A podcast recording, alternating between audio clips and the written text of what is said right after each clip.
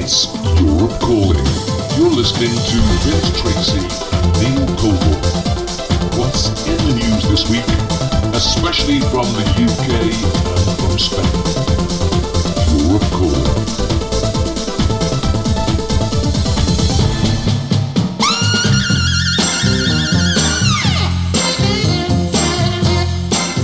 A very good day, everybody. Welcome to the podcast, uh, the 22nd of November 2022. That's our date check.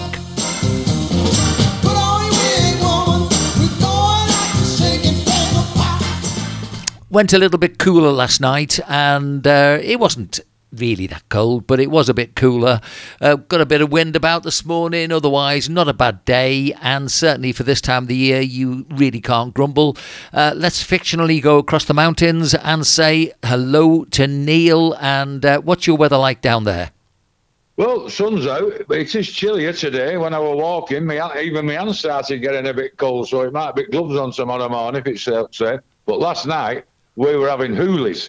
There's plant pots everywhere, all in street, bits of roof in here, there, and everywhere. Trees gone over. It really blew last night. Right, okay, well, look, we've got lots to talk about as ever, so uh, let me find our first story. Here we go.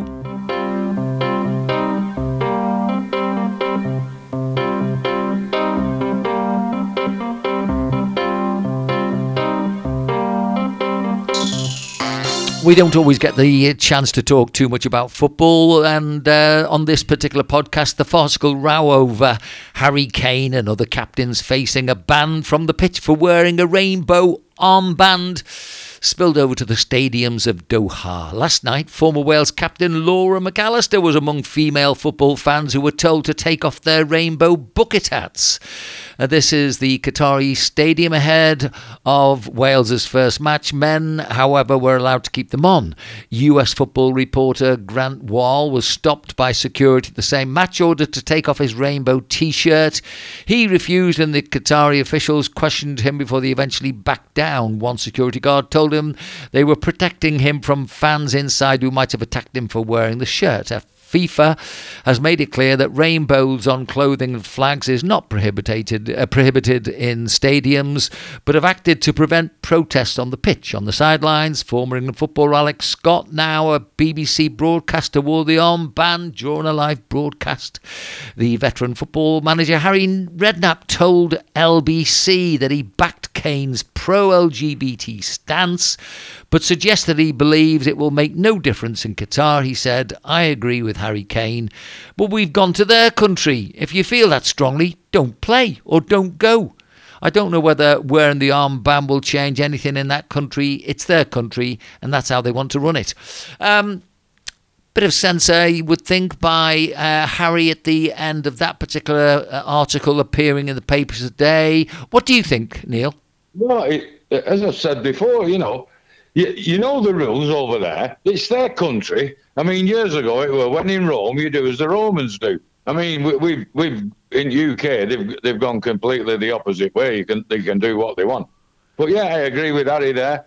If, if, if you boycott, if all the fans boycotted and watch them all on telly because you're watching them all live, you know, you can watch all the games live. Then that that's a bigger protest than wearing a you know a, a coloured armband and this and the other. When you know, I mean, in, FIFA are the biggest corrupt place in the world because he, he come on today. I feel gay. Today I feel this. I feel this. Uh, what was all that about? That's Infin- Infantino Gianni, wasn't it? His name. That's him, yeah, Infant- yeah. It's it's about football. Politics really shouldn't be. You know, you, you can't keep having a having a go at uh, Kane because he's not wearing it because he's already been told if you do you'll get boots and if you wear it on the next game you'll get boots again. That means you miss another game. The football should just stay on the pitch, not on not outside, not in all these governments and this and the other. If you want to make a stand against, you know, uh, Qatar, then let the government sort that out. It's a politi- it's a political thing. It's nothing to do with sports. You Well- know, you can make as many protests as you want, but it won't stop them from, you know, lashing you if you if you get caught stealing a, a, a box of biscuits or something like that. You get 50 lashes tied to a post. It'll not stop them. It's just ridiculous. I, I Just- think let, us just get on with football. Well, well, I think that's the big thing, isn't it? You you can see quite clearly that there's lots of people whose agenda is nothing to do with football. I mean, Exactly. we, we we can go back all the years we've ever known the game and the World Cup. It's about football. It's not about gay this. It's not about um, human rights that. It's about basically um, a number of football teams competing to see which is the best. Now, it's obviously been hijacked. It's just a question of really is how much will the hijacking affect um, what's a good competition? So let's go to a couple of the games quickly. Uh, nice to see England get off to a start. Um, I see that they've started to allow rugby tackling in the penalty area. It seems to be everywhere now, doesn't it? I've never seen I've never seen how as bad as that. Not a penalty be, being given, and then we go and touch one man, and he goes over, and he gives a penalty. How, ridiculous is that? Just to let you know, uh, this is live. That when we are live, Saudi Arabia have beaten Argentina two one. Wow, that is a result. Nobody expected that. Um, you know, people are always looking, everything seems to be, let's get something negative. And it's quite difficult to find the positives, which can be seen by everybody if you look for them. You know, you only have to look at the Welsh contingent to see stacks of really nice, good, well behaved people enjoying a football match. Um, Exactly. yeah. I picked this up that uh, interested me. The in, at the tournament's opening fixture between Qatar and Ecuador, fans dressed in Japan colours stayed behind to pick up bottles and food wrapping left in the stands. The country has gained a reputation for similar goodwill at previous international tournaments, and their admirable behaviour is already winning plaudits in Qatar. Footage shows them going row by row, picking up the rubbish and placing it into plastic bags. And, um, you know, I mean, that is something you don't see anywhere. Um, come on. You know, I picked that one up, so it was there for people to see. Why didn't they? Nobody's focused on that, have they? No, because that, that's good stuff coming out of it. There- Nobody. I've told you, all these news things you know in UK, they, they all just want to be doom and gloom. They're telling us we'll have no money, you know, by New Year in this and the other. There's thousands of old fans from UK, all over UK, have gone there to support, you know, the teams, and sp- people are supposed to have no money, and it's 115 quid a, a, a ticket apparently. I So where's all this money coming from then? well, I suppose really. Look, we can do a link into our next story actually. So let me quickly um, get the music ready. Here we go.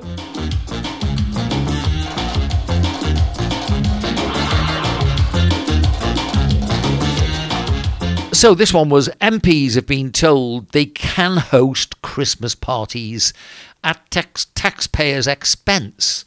New rules state that they can claim the cost of food and refreshments for an office festive event or for a gathering in their constituencies.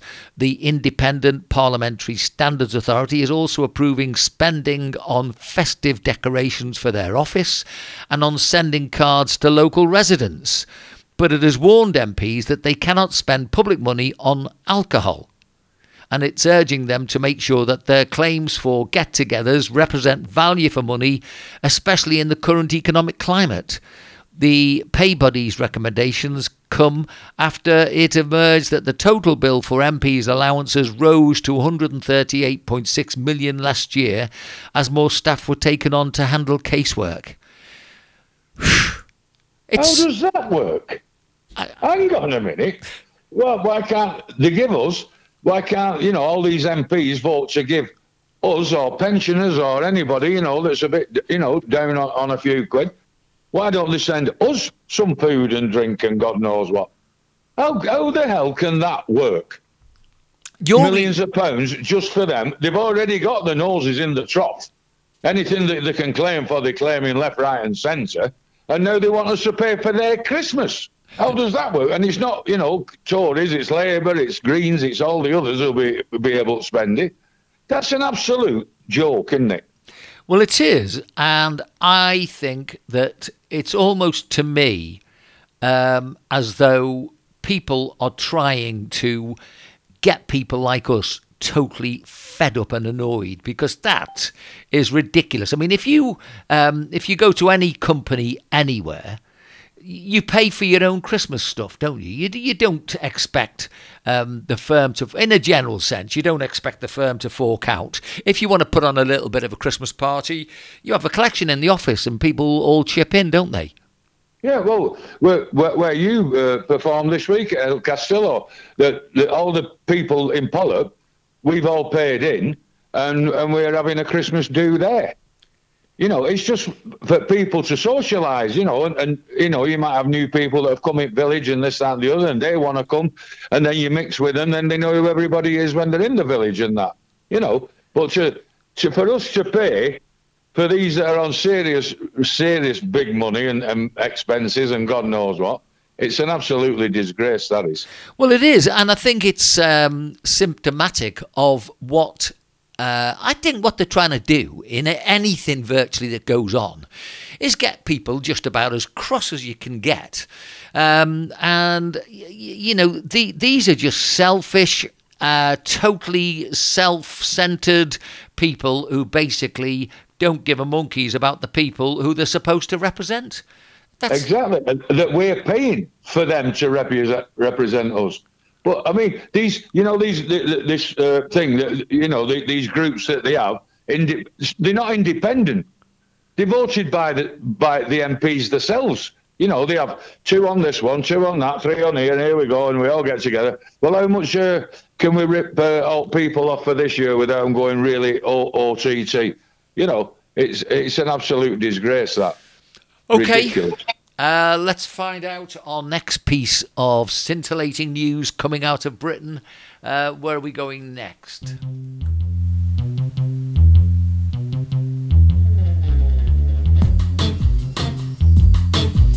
Now, this seemed to come into the media, and then I've not seen it anywhere else. I don't think anybody's mentioned it since a group of Just Stop Oil these are the activists who have uh, been creating mayhem everywhere they go. Um, they've today been spurred. I don't know what day this was, I forget. Um, they've been spurred jail despite breaking a High Court injunction. Uh, this was by blocking a motorway petrol station.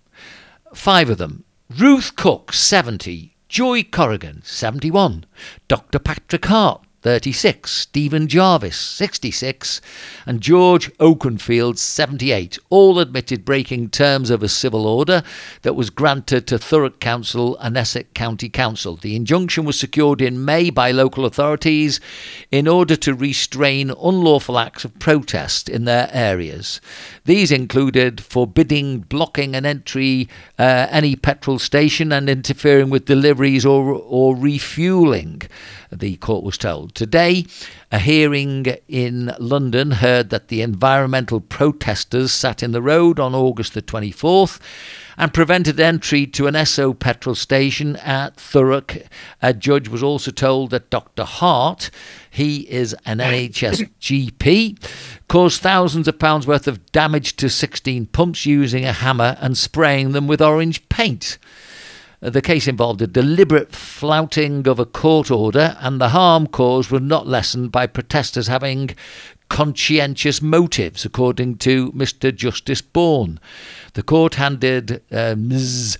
Cook Corrigan, Mr. Jarvis, and Mr. Oakenfield a four week suspended sentence, two years suspended, uh, on the condition that they did not breach injunctions again.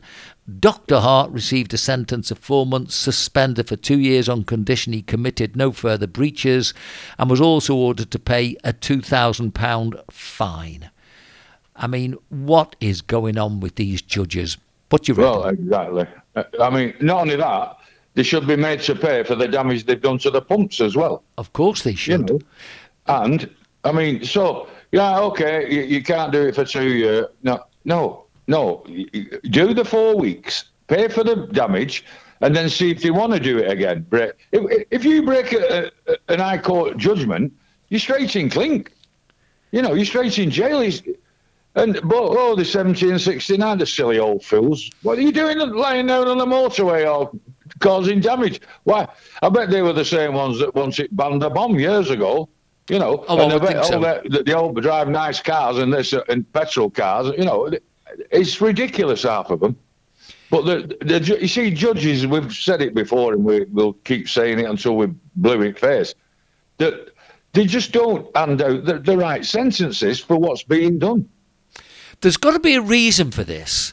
Um, you know, I, I- don't think judges can be that stupid. Y- You know, if you're supposed to be the person who's dispensing the judgment and the punishment, um, then you'd have to be absolutely ridiculously stupid to have given a judgment forbidden something and or you know a judgment's been made. And then these uh, five have turned around and uh, said right we, we, we, you know they, they they've just ignored what's been the judgment and caused these type of problems. Um, i'm sorry if i'd been the judge that lot would have all been punished. Um, and in particular notably the doctor, because the doctor has probably not been seeing his bloody patients at a time when everybody needs to see the doctor. And I'm afraid that is totally and utterly an abdication of duty for me. Exactly. I'm with you 100% there. As far as the, the as far as the others go, you, you would really think that um, you know. Uh, after living for 78, one of them, you, you'd think that they would have a little bit of an awareness now of, of people who have to do what we've all been through, which is look after our families and go out, go and get your petrol, go and do your job, uh, come back home. You, you know, while you've been away, your missus has been doing all the housework and everything. I mean, come on. You know, life has just, they've made everything stupid now, haven't they? Exactly. They've lost the plot, them lot. Completely lost the plot. You know, you, I mean, the- w- w- when all the, when it eventually comes, which I don't think it will ever, because you, you'll not you'll not have no more World Cups in UAE because they'll have no money left, will they? Because they're making billions and billions every day, and uh, if all of a sudden oil just gets stopped, well, everything else will get stopped, machinery and stuff like that, because they all run on oil and grease, and they're all coming from the same place. So you're never going to completely, you know, get rid of it completely. You just, you know, it's just an absolute nonsense, and it's a big tax. This, this yeah, we sent another rocket to the moon, and they keep telling us about climate change, and that's took absolutely millions and millions of gallons of thing going up in in the air. You know, you, one one minute, oh, this is great for mankind. Which mankind? There's nobody on there. We've already been there. Nobody's there, you know. And now they, they're trying to stop oil for this and try and do electric with them hurdy-gurdy things that are blighting everybody's country all over, all over hills and in in uh, in seas and that. They, that will not be. You can't you can't sustain what we use now with all these Mickey Mouse things and them solar panels and this that and the other. It just there's no infrastructure for anything. They just keep sending it out there, send it out there, and people will have to pay more tax to, to build them, to get them going, and then they don't work, and then we're all up Creek, you know, we're up, we're in we're, we're up Creek Street, aren't we? We can't go anywhere, we can't do no.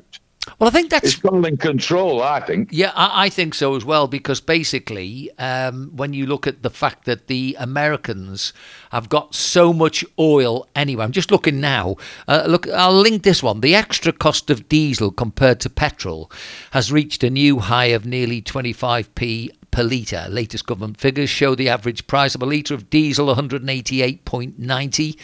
Uh, that is 24.5p more expensive than petrol, which stands at 164.4 per litre.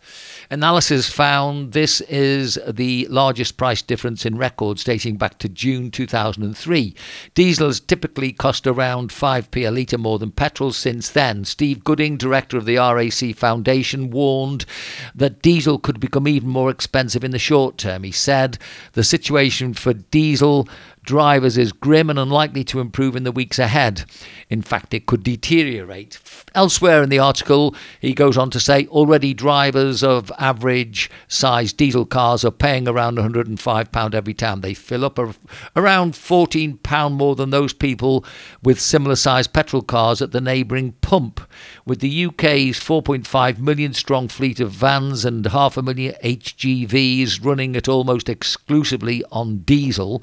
Mr. Gooding said companies' rising costs will inevitably be passed on to the consumer. Mr. Gooding said the impact on diesel supplies from the war in Ukraine is being compounded during the colder months as many countries use the fuel for heating and power generation, putting up demands. He added that the situation could get worse once the European Union's ban on importing Russian oil um, uh, comes into force on February the 5th next year, as stock will be needed to be purchased from further afield.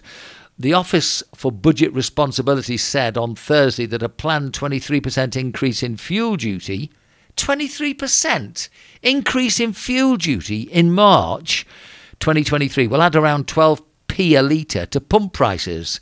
The figure is based on a combination of the schedule end of the 5p cut in duty and the long standing policy of duty rising in line with the RPI rate of inflation but chancellors have repeatedly frozen duty, and the Treasury insisted on a final decision on the rate would not be taken until the next budget in the spring. There's more to this than meets the eye, isn't there? Yeah, I mean, that's the best. Diesel, yeah, petrol is more refined. It takes more, more, you know, uh, energies and stuff like that to refine petrol. Diesel is sort of, you know, it, it hardly needs refining. It just wants watering down a bit so you can get in your car. And it's not it's not 20 years ago that everybody was told by Tony Blair to get old diesel engines. It'll be 15p a gallon cheaper than any petrol, and it'll always be like that. And now, we, we, I've never known diesel to be anywhere near price of petrol. You know, it's always been it's always been cheaper. You mm. know, I had I had petrol cars all my life. I mean, I only got a diesel car over here because it was the one that I, I fancied, and, and I got it. But so, so petrol's more refined. It costs more to, to get it to the pumps than diesel. Yet it's a hell of a lot cheaper than the diesel. How does that work? Well, the other thing is, you see, surely it's easier. It should be. I, am I'm, I'm, maybe I'm being silly here, but surely, but it should be easier to get the the oil coming from the likes of uh, Saudi Arabia and Kuwait and those areas than certainly anything coming from Russia. I mean, surely that, that that's that's it's got to be obvious, hasn't it? We used to get all our oil from UAE. Remember when they, they, they went on strike and that years ago?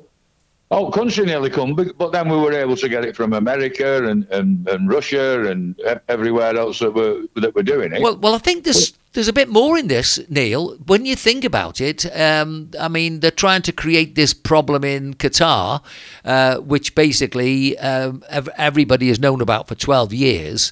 They know that there's lots of oil in North America and Canada, and yet uh, they're trying to kid everybody into thinking that it's the war in Russia and the Ukraine that's causing the problem with the oil. Surely that doesn't make sense to me. That's almost exactly. as though. We don't get any oil from Ukraine.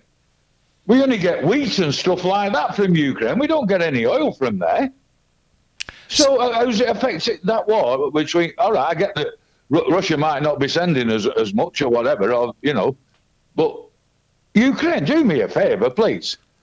I how mean, many, how many, you know, oil pumps have you seen there in, in Ukraine? You know, digging oil. No, no, I'm not having it. I mean, surely say, there's something behind all this. Yeah, I mean, re- really, the easier option would be to bring oil across from America and uh, bring it in that way. Surely, if exactly, and Canada. I mean, you know, Canada's got. It, it's the same distance to travel, so it's no more expensive. Uh, there's just no, there's no reason. there's nothing. I, I, I, can't think of anything. It's just they're just trying to control everybody and tax them up to the hilt till they're nearly at breaking point, which UK is at the moment. It's getting there, and we, we just keep standing for it all. You know. Well, I have to say uh, that sort of moment of enlightenment for me makes me think there's a lot more American influence going on than probably people realise. Because um, you, you know you, you, know this all the woke stuff coming across from America into Britain and down filtering into the uh, the, the countries over on the continent here. I mean, something really doesn't re- resonate with me. Something is not quite the way it's being presented.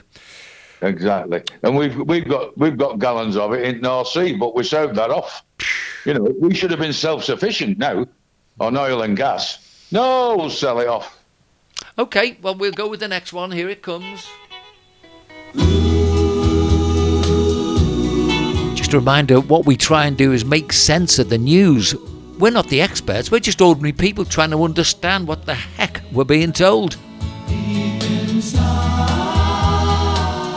Okay, back to the UK, and a thousand village halls face closure because of rocketing energy bills in a major blow to the quality of rural, rural life in Britain.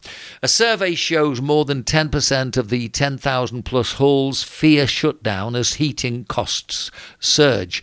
This would be a massive upset in rural communities because often they are the only places where people can socialise and keep warm. This is a, a spokesperson for the charity Action with In Rural England. England. Uh, its survey, never heard of them until today.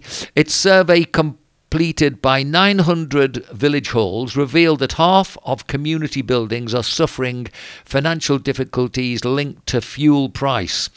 Um, now, somebody called Catweasel in North Yorkshire, I do like uh, looking at what people are saying. Um, he said, or she says, all part of the ongoing process of eradicating places like village halls, public libraries, sh- social centres, pubs, and the old terraced houses that encourage true neighbourliness, where the plebs can gather and express dissatisfaction with the ruling elite all part of Build, Black, uh, Build Back Better with Soviet style utility housing schemes where association is strongly discouraged and the occupants are little more than battery hens. Neil, yeah, what do you reckon? That is exactly what they're doing. They're, they're herding you in, into a situation that you can't get out of. They? You know, if everybody's skint, you can't go and, you know, meet in village halls because of the fuel prices and this, that, and the other. So, some places in rural areas, that's what keeps them all going. You know, like I said about Pollock, you know, we have this Christmas do. So people know each other and talk to each other and see how everybody's doing. But the way it's going, they, they're just separating us all, you know, from each other. And, and we're also, we're just, just sat back and letting it happen. Well, I, know, I, I, know it's ridiculous. I know um, when I worked at the college uh, down in Cornwall, the I mean it's just like Emmerdale Farm, really. The the whole situation revolved around a pub and people going in, and uh, or, uh, you know, it was just basically that the village life is important, and uh, it's important that people meet. But it's almost now as if something's going on to try and totally discredit all the good things that have happened in the past. And, uh, you know, this Catweasel person has got it right. Um, if you think about it, uh, the libraries came under uh, attack. So, what did the library used to look like? Well, I mean, you could go in, and there'd always be people talking to each other, and there would always be, you know, a few people reading books. Where, of course, the technology might have changed a little bit now, and uh, you know, people read on their own. But it's isolating people all the time, isn't it? Exactly. It, it, it's suppressing them, you know, so they don't meet other people that might have decent ideas. And, and that's why, as the, the first thing they're on, you know, when we're on about MPs voting themselves to, to get a free Christmas and you can claim this, that, the other. No, nobody else can. It's just us. And we're running this thing now. And the more we can separate families and people from each other, the easier it'll get to pass everything through. When um, when this person Cat Weasel was talking about the plebs can gather and express dissatisfaction with the ruling elite, um, I basically am trying to think really were we ever as politically aware as everybody seems to be heading at the moment? Because, um, you know, even while I'm saying that, you've got the countermeasure, which is the TV to dumb people down and sit them in front. I mean, we both made the comment that um, you know it did seem rather strange that you've got the Rugby Union World Cup, the Rugby League Women's World Cup, the Rugby League Men's World Cup, the Rugby League Disabled World Cup. Uh, then you've got now four or five weeks of this Football World Cup. I mean, I've never known any time in my life where we've had that many World Cups and big events all taking place one after the other. Am I getting? Am I remembering this wrongly, or could you say that you felt that? No, I, you know, that, that, well, we had the cricket as well. Yes. You know, uh, all the sports that, that that we watch have, have all come in one year. You know, uh, that's never happened. Never. I- so you know, I, I don't know. And as you say, if you if you look at all these stadiums, you know, they're all full, but nobody's got any money. So where are they getting money from? To, not only to, to travel to Qatar, but to spend. You know, as I said, I'm sure. I'm, I'm, uh, yesterday he said it was 115 pound a ticket for England game. You know, I'm- so hang on, we're all supposed to be on our knees. You know, and, and people are struggling left, right, and centre, but everybody seems to be flirting up. All cricket grounds were full this year. You know, on, on the World Cup, the one day, the T20s, all them. Is there somebody telling us lies or something? Is it just something not? It, it doesn't. It doesn't click together. All this, all these sporting events, and all being full, and this, that, and the other. But everybody's down in dumps. And, th- and then You know. you, you've you've got this TV continually interrupting and making things happen and making people argue and try and looking at things and are they right? I mean, this business of um, you, know, uh, I'm a celebrity, get me out of here. Um, I've, I don't watch the show, so I can only really look at the periphery of it. But all I do know is it's all about rubbish and stuff that really isn't important.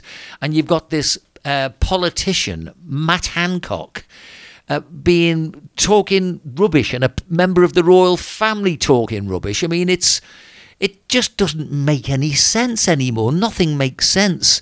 Uh, I mean, I mean, some of these TV programs, I don't know where they get them from. They say, "Oh, we've got a, a superstar here, and, a, and a, you know this and the other." You don't know half of them. I mean, you've got that, all that other rubbish as well, that Love Island and Oh. this, that, and the other. I don't. They just don't bother me. I can't be doing with them. You don't know what they're about. You don't. I mean, we all right. We know Boy George and we know Mike Tindall from bi- rugby and being married to Princess. Uh, yeah, whatever she's called. I'm forgetting her name now. yeah. But but all the others, one out of Coronation Street, one out of Hollyoaks, uh, one's a presenter for selling houses in Spain and God knows what. Yeah, they're not, you know, they're not superstar people, and you know, Well, I mean, A, A, A1, you know, A1 people, they, they're rubbish. And, and, just- and in particular, when you look at this uh, blessed MP Hancock, I mean, he, just really shows you just how stupid we are to think that these people are trying to diligently look after the interest of the ordinary common people when, you know, I don't even like to use the word common, but that's probably the way they see us.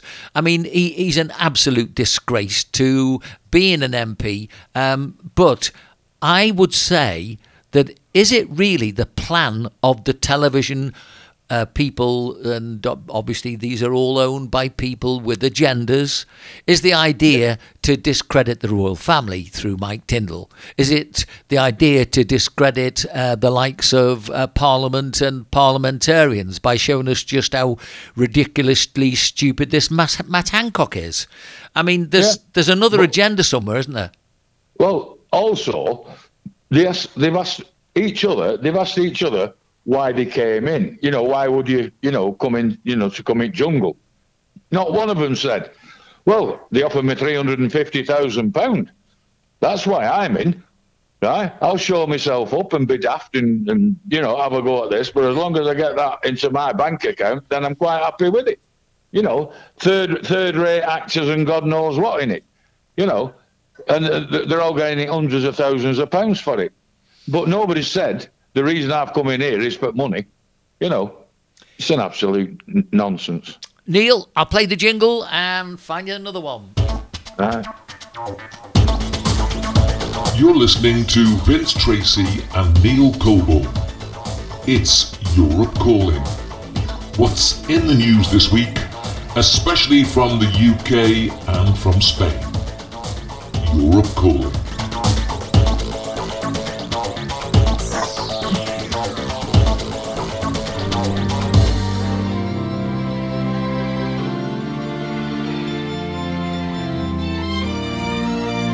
I sometimes look at the way these things are written and I'm wondering, you know, are people using. In fact, sometimes I think that these articles have been written um, by the computers and, and, not by somebody that's got a brain. Uh, Albanian alleged double murderer faces being extradited from Britain for the second time after sneaking into the UK twice and even gaining citizenship under a false name. He is Iridian Zagaj or something. Is it 50 year old anyway? Allegedly shot two men in the Albanian village of Kakran in 1999, but slipped into the UK in the back of a lorry five months later and claimed asylum under the name Kiernan, Kiernan Zakaj after falsely telling officials he was a Kosovan refugee. Despite being one of Albania's most wanted fugitives, he was granted permanent leave to remain in 2005 and British citizenship the following year.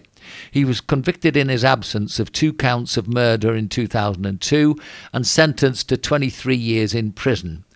He's got three children, including a daughter at Cambridge University. He was finally tracked down by British police in 2011 and extradited to Albania two years later to face a retrial, which acquitted him of the murders. He was released and travelled back to Britain, and immediately uh, the Albanian High Court later found the trial had been corrupt and the not guilty verdicts were not safe. And since moving back to Britain, uh, he lives in Hanwell, North London, and has been running a bathroom fitting company He's the father of three and now faces being sent back to his homeland to face another trial for the murders of these two unfortunate people. Um, I mean, you're saying here, or at least I was going to tempted to say you couldn't write the script, but unfortunately you are tempted to write the script because it's happening virtually every day of the week. There's a story like this. What do you yeah, what do you reckon? Yeah, it, it is.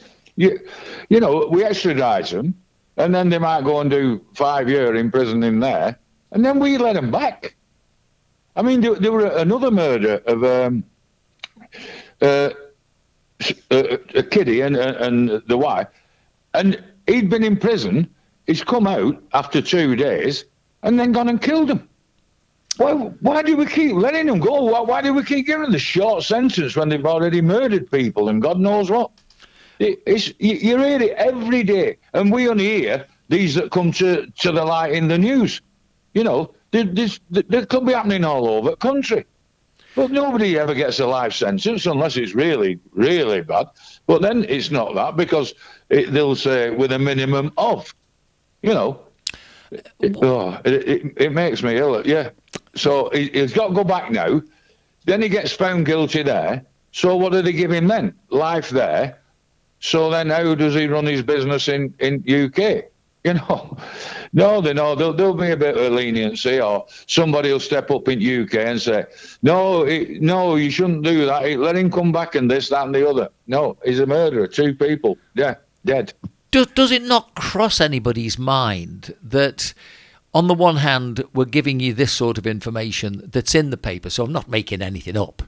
Um, you know, and then you see pictures of uh, the TV and you see young men. You don't see many women. You don't see many children. There are one or two thrown in for good measure, but you see these pictures on your screen and your own common sense tells you this is not uh, uh, fugitives fleeing from uh, these dangerous areas, which I think anybody would want to help if that being the case. But these are young men, all they're all fitted out. They've they've got their tracksuits and their uh, telephones, and you know, uh, ready to uh, go on the next phase of the adventure. I mean, there's a bigger picture here to, to, to be looked at, isn't there? Oh yeah, there's forty thousand come over this time on these dinghies, and they're all there with their Nike tracksuits and Adidas shoes and mobile phone. Where's all these charging points for these phones that they're coming from thousands of miles away? Where, where are they charging all these phones up then? You know, uh, it's ridiculous. Where you are know, they getting them from? But as you say, there's no women, and, and they might be the, the odd kiddie that comes with them, you know, and and then we just we we just keep shifting them out to, you know, people's hotels. The government take over these hotels at our expense again, instead of getting them sorted. The minute they come in, are you eligible? No, you're illegal. Yeah, well, you get back on that plane and you're going back to where you come from or whatever. You've got to get rid of them. But now they're saying, well, we need all these migrants to to do the jobs, you know, uh, that, that are needed doing. That's fine. A migrant and people from war-torn countries, we've always helped out. It's the illegal immigrants that need sending back. Any thoughts about what really is happening? I don't know. Well, in a bit, I bet everybody will be, all women in England will be wearing headscarves and God knows what the way it's going on. You know, I mean, you, you're looking at, uh, I mean, just looking at today's paper as just a um, ballpark figure, this particular article here, uh, Shamima Begum, which we all can remember the name because it was all about her going off and not being the nicest of people. Um, Shamima Begum was child trafficking victim who was smuggled into Syria to have sex with adult men. Her lawyer claims, as MI5 agent says, ISIS bride would have known what she was doing. The trouble is, Neil, you wouldn't know who to believe. But if somebody age 15 is sneaking out the country, somebody's either helping them or they've got uh, certainly a route that they follow to get out of the country to be able to go over there, haven't they? yeah, well, we saw them go, didn't we? Three of them. Yeah, that's right. W- walking into a bus station, getting the bus, going to somewhere else, flying to Turkey, and then going in that way. Right. That's that's the life you've picked, my love. And then she were she were there supposed to be, you know, uh, one of squads that were going to chop uh, all Britain's heads off and God knows what. And then now people are saying, well, hang on, she were trafficked. They didn't look like there were people stood behind her saying, you dare speak and I'll, I'll shoot you or something like that. They went on their own accord. And now they shouldn't be allowed back. We've already took the passport off her and, and everything. So why are we having another? Why are we having another thing? And then she was supposed to have these babies, right? Well, that baby that when she was being interviewed for one of the stations, it never moved. It was just a, a, a bundle of clothing that you couldn't see anything anyway. You know, no, you, that's the life you picked because when she was there, she was there with all Nike gear on, once you all the glittery track suits and everything. It seemed all right at the time then. But now she wants to come back. No, you've already been thrown out. Do not let them back. What what are they being told that would incentivize th- three 15 year olds and I suppose you know there, there, would be more but you know three 15 year old girls who must have a reasonably good life in Britain otherwise you, you wouldn't want to be here would you? Or, or maybe that's it. Maybe maybe they did need to get away. Well, they, they, they try, you know, they, they'll be offering them, you know, like the men, they offer them 24 virgins or something if, if they get killed eh, while they're working for ISIS and this, that, and the other. But there, they must be offering them a better life to come over here to look after the men who were going out fighting and, and this, that, and the other. You know, there, there's got to be a summit behind it. I get that. But it's you that makes it, you know, it's you that makes your decision. You know, if it's like when they said to us, well, why are you moving to Spain? Well, I fancy a better life. Not only that, with all the, you know, the breaks I had at football with my fingers and my legs and stuff like that. In, in winter in UK, I was suffering. I've not suffered anything while I've been over here. So I've chose this life, but I live by these rules anyway that, that they put on me, you know, in Spain, and I'm quite happy to live that life. You know? Yeah, yeah, well, that's how I feel. I mean, uh, when we came out, I wanted to learn about Spain. I wanted to learn about Spanish people, and you know, it, it just opened my mind to new ideas. But certainly, you know, whatever uh, the rules are, you've got to just try your best to comply. And uh, unfortunately, uh, it, it just seems that Britain just they don't seem to want to comply with anything. So the only real um, area I would be looking for anything is the t- television. I mean, you only have to look at the TV and look at the amount of violence on the TV. And then the other thing that I do notice is because we live out here, we have the, the chance to maybe look at other regions on the local TV. So you'll be watching the London TV um, and it's a, it's a totally different part of the world, really, to um, maybe the northwest of England or the northeast of England or East Anglia. I mean, they're so different that you, you half think, well, hang on, is this the same country? Yeah. Talk yeah. about change. I mean, we've always had that north-south divide, but now it, it's it's just it's it's like parts that are being broken off from everywhere else. Again, you know, they're suppressing people to, you know, as you say, north, northwest, northeast, uh, East Anglia, you know. But we've all lived our lives there, doing what we do and what we enjoy doing. You know, as I say, I've, I, I've just said why I moved over here. You know, for yeah. get myself a better life and, and, and not be in pain all all winter. You know, or going chasing sun. So yeah. all these aches and pains that I have from where you know uh, the injuries I had at football, and I, I you know I conform to all the laws that they tell me. You get the right solicitor, he tells you, and that's what you do. But in yeah. UK, they come over, and no matter what rules we've got in, they all just let them break it, and, and nobody does anything about it. And that's why you're going to end up in serious trouble. Okay, here's the next one.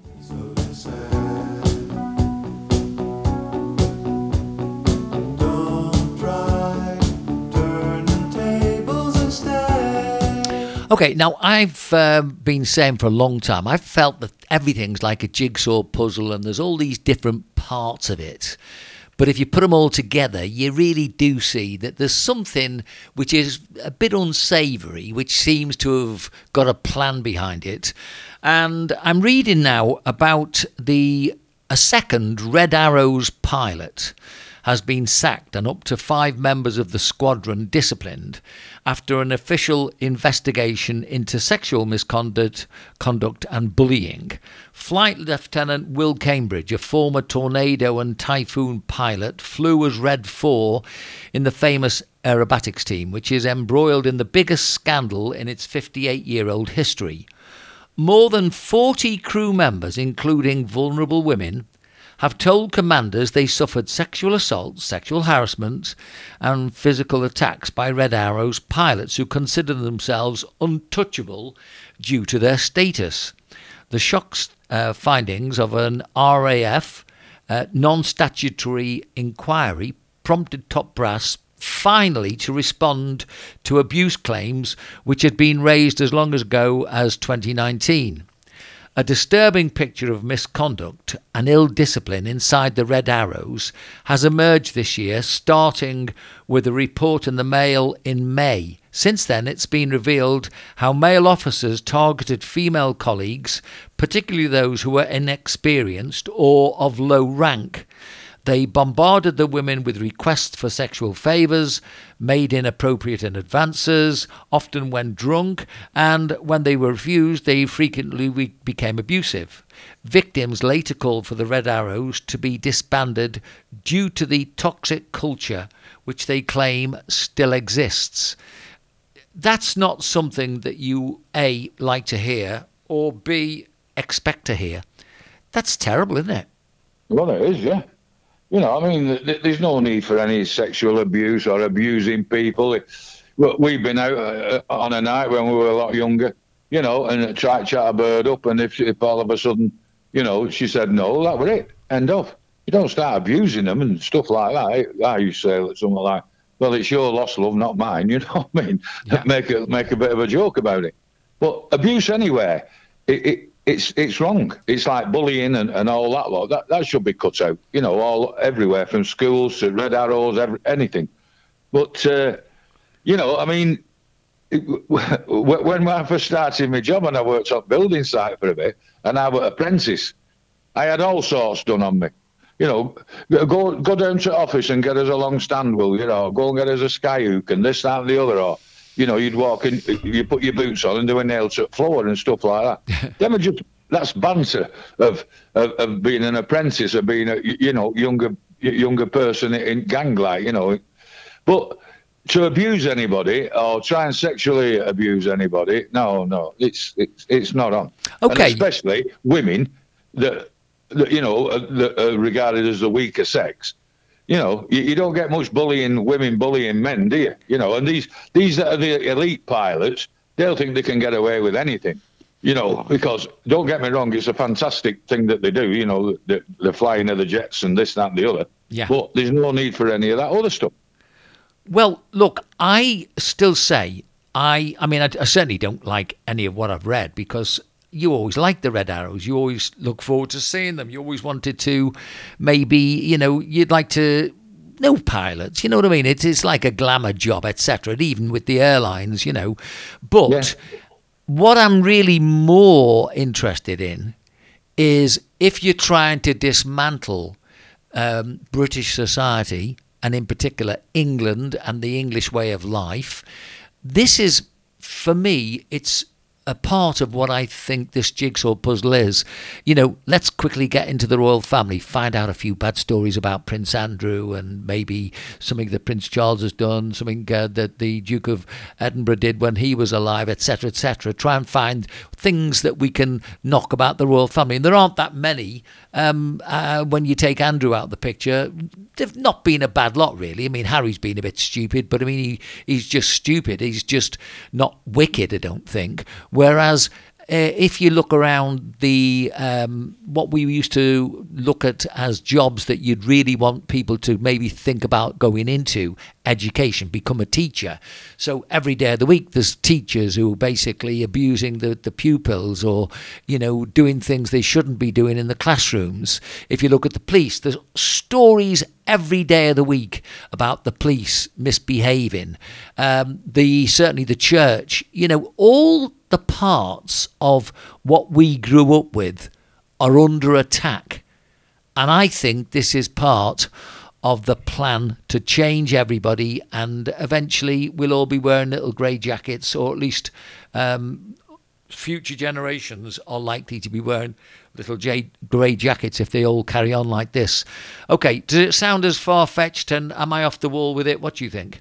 No, I think you're right there. The UK the UK press is is the, the worst in the world.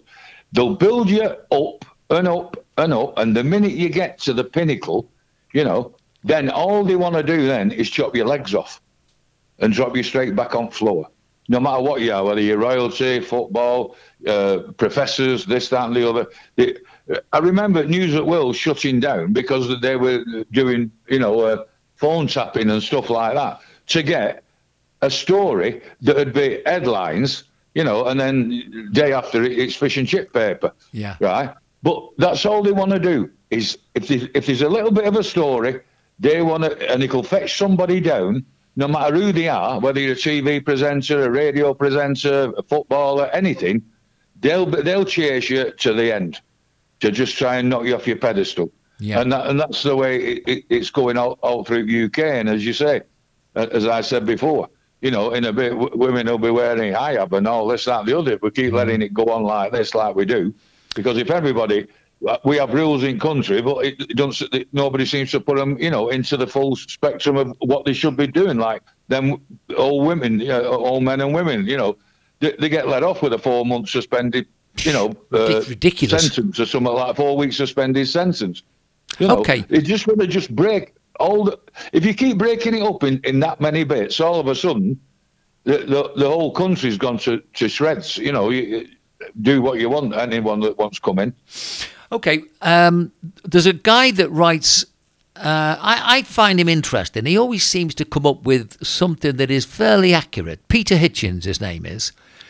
Um, oh yeah, yeah. I've seen, yeah, I've seen his articles. Yeah. Okay, uh, this is the one that I picked up this week. The coming years of heavy taxes, along with the inflation and rising mortgage face uh, rates we face, are not caused by some unstoppable force of nature, nor is the wild rise, uh, rise in energy prices. All these things are the direct result of government actions. They did not need to happen. I've warned against them all and yet there is no political party, not even a minority party in Parliament, that has been remotely interested in such warnings. The whole of the House of Commons thinks in unison. On every subject where it could have been right or even divided, it has been unanimously wrong. Perhaps those of you who have repeatedly ignored my advice that the Tory party is not your friend and our governments are not competent will now finally begin to listen and maybe those who now wave and fly the flag of Ukraine might also begin to wonder if they've been had uh, in the spring of 2020. I tried almost alone to warn the government was making a grave mistake about COVID, overreacting wildly like a man who burns down his house to get rid of a wasp's nest. I wrote here in May that year Think of Chancellor Rishi Sunak as a smiling salesman of payday loans, and you will begin to get the picture. But it will not be the cheery face of Mr. Sunak that you see when the time comes for repayment, but the hard and relentless agents of Her Majesty's Revenue and Customs. I could add the many times I have here warned against the supposedly Conservative government's surrender to the Extinction Rebellion zealots and the mad, irrevocable destruction by explosives of our coal fired power stations. We did not even have the modesty and caution to mothball them in case it was a mistake. If we had kept them, they would now come in very handy instead. Who would dare criticise us for doing so, as China and India build new ones every few weeks? I think he's got some really great po- points there. What do you think? I mean, that's the ideal. That's exactly the ideal that what they're trying to get rid of. Where now, I mean, when I bought when I bought one of my houses earlier, it, it was fourteen and a half percent interest rates. But yes, we don't. Oh, you've got to get rid of it. You've got to get rid of these uh, coal-fired thing, uh, uh, electricity things, right? When you when you get rid of them and they've gone, you can't just build them back up in in a fortnight or three weeks. No. But now, now electric prices are going up. They could kick them up, as he said. They, sh- they should have mothballed them. And when we come to a situation like this, the government get them re- up and going themselves and and you could you could basically really we could we should be able to have free electric, you know, the way things are going. And what about uh, what about he was writing about the Conservatives not being your friend? Um, because I mean they've had twelve years to do good work, and it would appear that they've done everything to make it difficult for people, haven't they? But you can put Labour in, you can put Green in, you can put Liberals in, you can put whoever you want. They're all the same. They'll promise you the earth and then they give you nothing. You know, it's just a case of, oh well, we want to be in power, but we're not going. You know, they're, all they're all the same, Vince. And like as I say about that, that Christmas party, that they're all they, they can all claim their expenses for it. It's all MPs, not just Conservatives or Greens or thingy. No, it's all of them. They'll all be claiming on their expenses. They have they couldn't give a monkeys about us as long as they're getting the the pay, the pay packets that they're on, which are uh, astronomical, and then they get and then uh, seventy eight thousand pound or something for an MP, but you can claim hundred and twenty odd thousand expenses. How does that work? Yeah, never heard nothing like it in my life. Well, here we it's are. Ridiculous. We, have um, reached the uh, latter stages of our journey, and you know, you want to believe people. You want to look at the good things and you want to find goodness in people. But I don't know about you, Neil. I find it really difficult. Any. And that's all round the House of Commons. And certainly yeah. they've even got a thing going through the internet today blaming um, the Prime Minister in Spain, saying that it was his fault uh, for the way he reacted to the COVID thing and uh, basically, you know, sold us all a pup and all this sort of stuff, you know. I don't know, you really find it difficult to know who to believe. And on top of that, as you rightly told us, Saudi Arabia were beaten uh, sorry, were beating Argentina in the World Cup. Come on. What is happening in this world we live in? Exactly. it's, it's all topsy turvy, isn't it? But uh, I never thought yeah, you'd see that one. yeah, yeah, yeah. But it, just as we just as we started, it come up on screen that uh, Saudi Arabia had beaten uh, Messi scored a penalty after ten minutes, and then they come out in second half and scored two quick goals. So you can't believe it, can you? You'll Well- be telling me Brazil are going to get knocked out next week. Well, I'll tell you something. The, the triads will have to book their ideas up because there'll be a bit of betting going on. That's for sure. Neil, another You'll interesting week. Mookie catching buzz, will you? You know what I mean? Have a great week. I look forward to talking next week. Okay, Vince. Thanks very much. I'll speak to you soon. All the best. Thank you, Neil. Bye bye. Cheers, pal. Bye bye.